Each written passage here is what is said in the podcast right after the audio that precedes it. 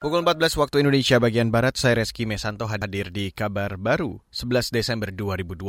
Saudara Menteri Desa Pembangunan Daerah Tertinggal dan Transmigrasi Abdul Halim Iskandar mengatakan ada tiga fokus prioritas penggunaan dana desa untuk tahun depan. Kata dia, fokus pertama ditujukan untuk pemulihan ekonomi nasional. Dana itu akan digunakan untuk mengembangkan badan usaha milik desa maupun BUMD atau badan usaha milik desa bersama. Ia mengatakan fokus kedua adalah program prioritas nasional berupa pendataan desa, pemetaan potensi dan sumber daya, serta pengembangan teknologi informasi dan komunikasi. Menteri Desa menginginkan adanya percepatan di bidang digitalisasi ekonomi sehingga produk unggulan desa dapat mendapat fasilitas penjualan secara daring. Menteri Halim mengatakan fokus ketiga penggunaan dana desa tahun depan adalah adaptasi kebiasaan baru.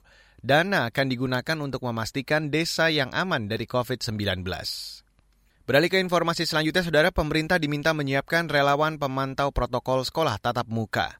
Salah satu pendiri kawal COVID-19.id, Elina Ciptadi, mengatakan, relawan atau pengawas dapat memastikan bahwa aktivitas murid di lingkungan sekolah dapat terpantau.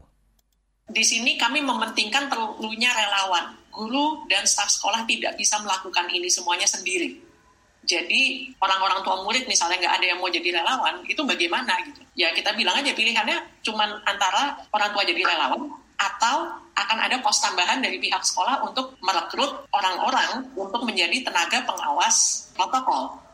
Tanpa dua ini, itu protokol tidak akan bisa dilakukan dengan baik. Udah mendingan nggak usah buka sekolah.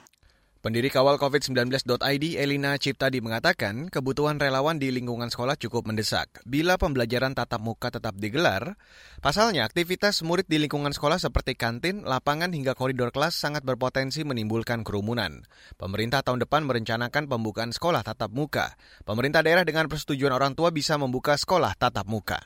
Saudara, para pemimpin Uni Eropa pada Kamis waktu setempat bersepakat memperpanjang sanksi ekonomi Rusia. Juru bicara Presiden Dewan Eropa Charles Michel mengatakan sanksi diperpanjang karena intervensi Rusia di Ukraina.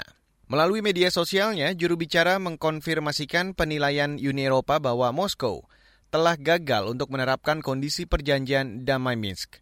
Sanksi akan diperpanjang hingga 31 Juli 2021. Pertimbangan para pemimpin perputaran berikutnya akan digelar pada Juni. Sanksi Uni Eropa ditujukan untuk sektor energi, keuangan, dan persenjataan Rusia. Sanksi dijatuhkan karena Kremlin bersumpah untuk tidak mengembalikan semenanjung itu kepada Ukraina. Dan saudara demikian kabar baru pukul 14, saya Reski Mesanto.